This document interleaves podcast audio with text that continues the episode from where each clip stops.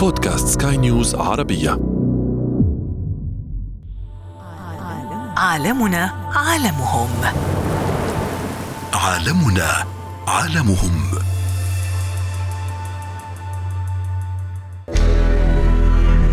المدن الخضراء مدن جاذبة للسياحة. المدينة دي مدينة مغلقة. بيتم توليد الكهرباء فيها بطاقات نظيفة من الرياح. إذا كانت مدن ساحلية تكون بعيدة عن المواني لأن المواني بضوضاء كل دي تعمل ضوضاء وإحنا قلنا المدن البيئية الخضراء خالية من الضوضاء.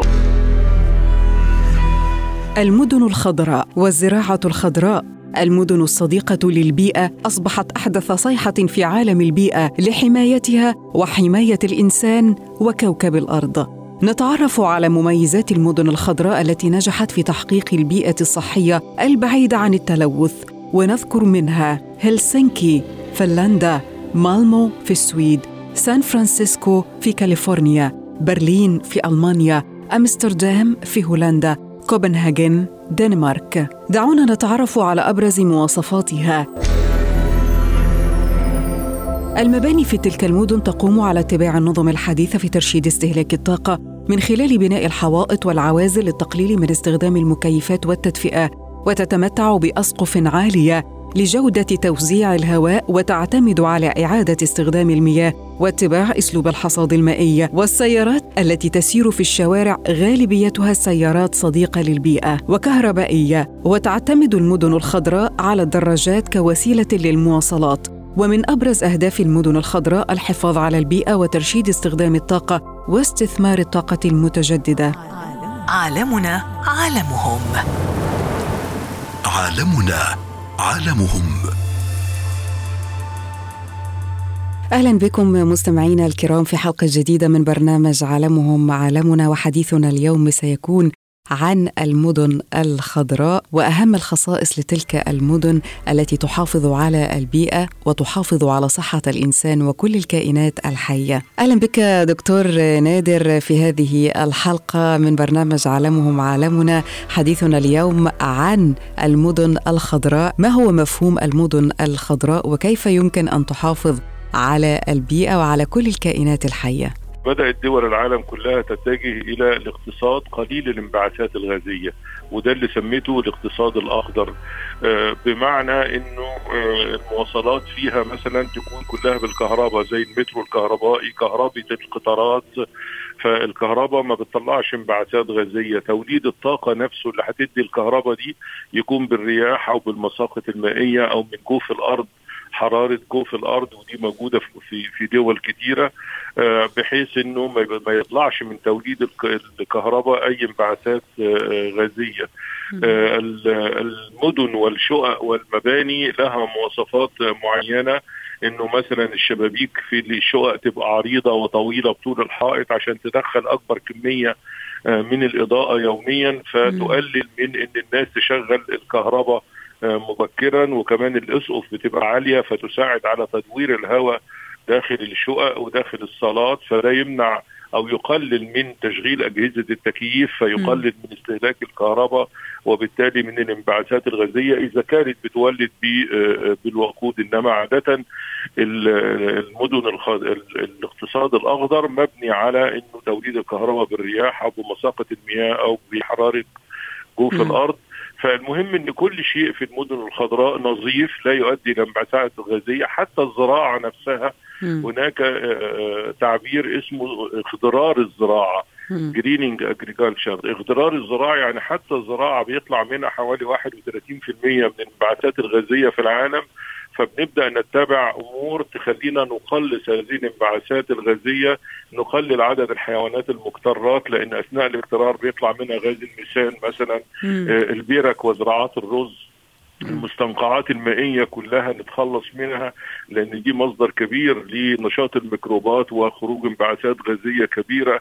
فإذا هو تقدير كل شيء بحيث تبقى الحياة خضراء لأن طول ما الدنيا نظيفة طول ما الأمطار هتخلي الجبال لونها أخضر وال اللون الأخضر المبهج هينتشر. في كل دول العالم اللي بيعكس النظافة صحيح من الاقتصاد الأخضر بقى جت المدن الخضراء. المدن الخضراء مدن جاذبة للسياحة عادة بتستغل مثلا في بعض المدن الجاذبة للسياح في مم. على السواحل اللي بيجي لها رحلات شارتر من أغلب مدن العالم ودي بدأت تسمى آه، الرحلات البيئية أو الرحلات الخضراء يقول المدينة دي مدينة مغلقة بيتم توليد الكهرباء فيها بطاقات نظيفة من زي ما قلنا من الرياح. آه، أو من المساقط المائية أو من حرارة جوف الأرض فبالتالي نعم. أول مصدر نظيف المواصلات فيها بالكهرباء المنتجة نظيفة مم. آه، الهواء نظيف ونقي ولا يوجد أي انبعاثات غازية مم. الزراعة كلها organic صحيح. وليست زراعة آه، فيها متبقيات أسمدة ومبيدات ممنوع مم. استخدام الكلام ده كله نعم. فالطعام كمان نظيف وخالي من أي مم. تلوث أو أي كيماويات الفنادق والمنازل آه، مم. السياحية ال- الشبابيك فيها بطول الحائط وطويلة الإضاءة نعم. فيها عالية عشان تمنع طبعا عند هذه. النقطة دكتور نادر آه، في شكل المباني ومواد البناء آه، يعني هل ال- المباني أو المواد الب- البناء آه، يعني تقام على أسس الأسطح العازلة لحرارة الشمس أو برودة الجو جميل آه أوي. استغلال طاقة الشمس من خلال هذا الزجاج أيضا آه. يعكس ويمتص أشعة الشمس ده انتبهت انتبهت حتى ليه بعض الدول القطبية زي السويد والنرويج والدنمارك وهولندا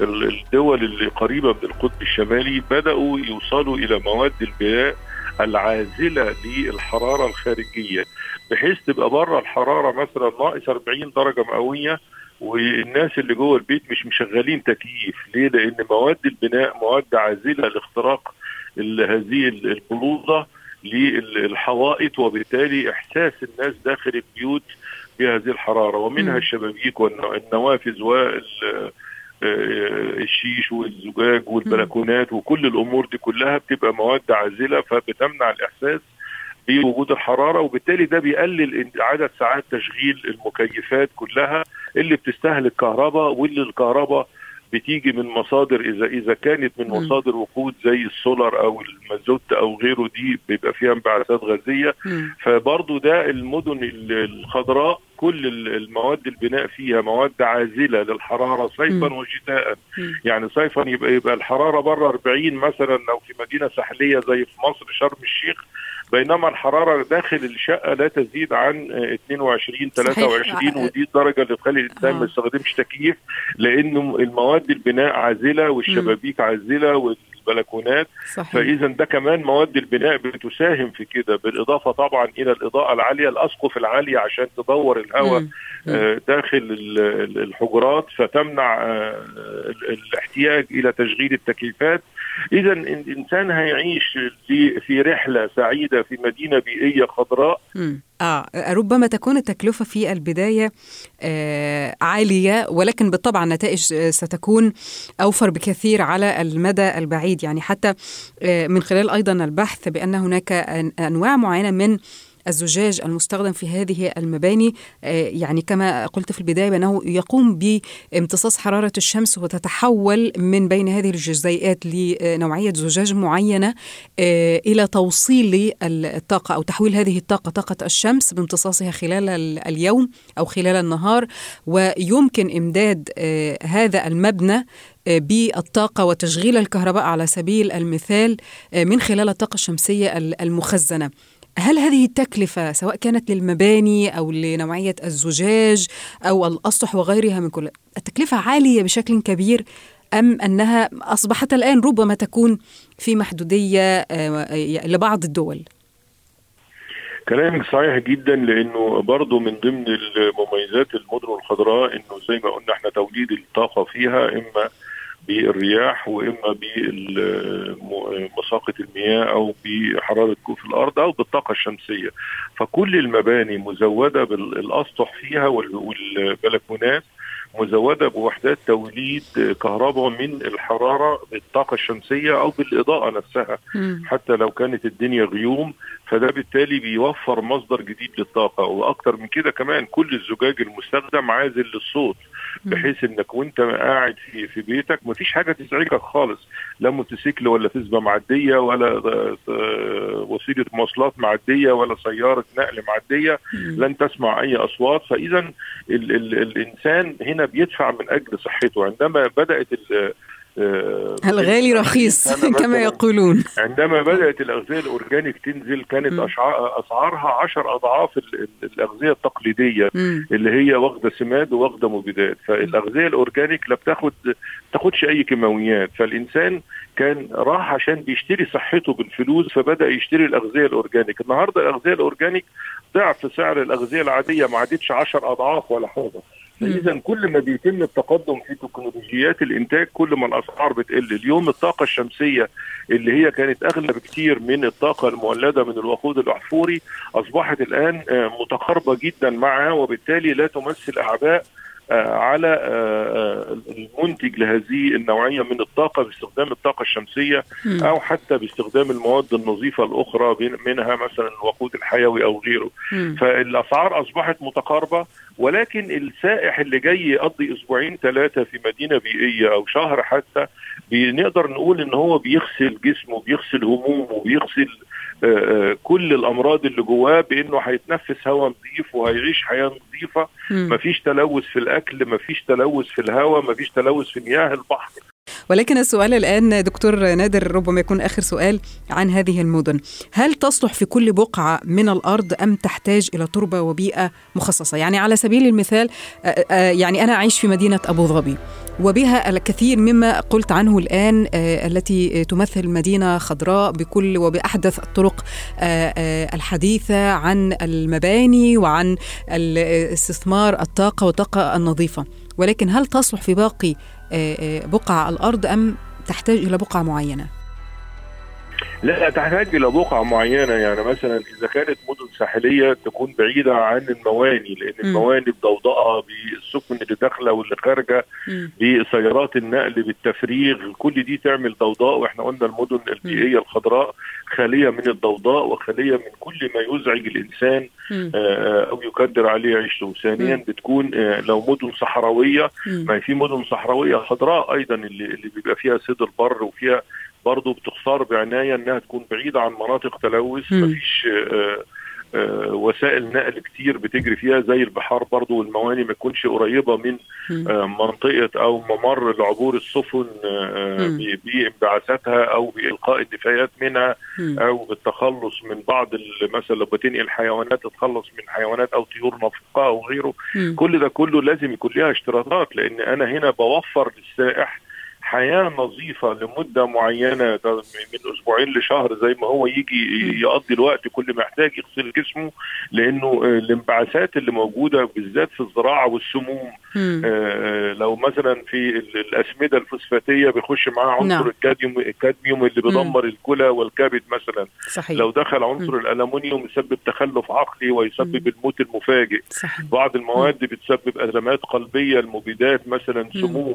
فاذا حتى حتى الأسمدة مثلا الأسمدة النتراتيه بتخش نعم. كلها في أدوية القلب فتعمل سيولة في الدم أو تجلطات اذا أنا هنا بدي غذاء نظيف هواء نظيف بحر مم. نظيف أو صحراء نظيفة أو بيئة نظيفة وإذا ضربتي مثال يمكن أبو ظبي ودبي يعني تقتربان جدا من المدن النظيفة لأنه اولا أغلب توليد الكهرباء فيها بتكون بوسائل حديثة.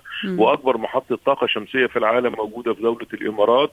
آه، الأغذية الأورجانيك آه، والزراعه الذكية متوفرة وليست الزراعة الحديثة بل الزراعة الذكية. واستخدام الطائرات اللي, اللي بدون طيار آه، للكشف عن مم. احتياجات آه، النباتات للغذاء أو للمية. فكل نعم. دي كلها مهيئة جدا إنها تختار بقى المناطق اللي بعيدة عن المواني مثلا ميناء أبناء علي ولا غيره آه. علشان تبقى جاذبة هو تخطيط من الصحراء التخطيط الجاي السياحة الصحراء السياحة الصحراوية أو السياحة ال- ال- ال- نعم. البحر المرتبطة بالبحر ووجود المصادر المائية. نعم وضحت الصورة تماما دكتور نادر نور الدين أستاذ استصلاح الأراضي بكلية الزراعة جامعة القاهرة. نشكرك جزيل الشكر. عالمنا عالمهم. عالمنا عالمهم. المدن الخضراء والزراعة الخضراء هي مفتاح وكلمة السر للحياة الصحية والحفاظ على البيئة نظرا لأنها معدومة التلوث. عالمهم عالمنا يناقش أهميتها وتأثيراتها الإيجابية على البيئة. كان معكم في هذه الحلقة في الإعداد والتقديم لبنى الخولي وفي الإخراج إيدي طبيب. انتظرونا في عالمهم عالمنا. عالمنا عالمهم. عالمنا عالمهم.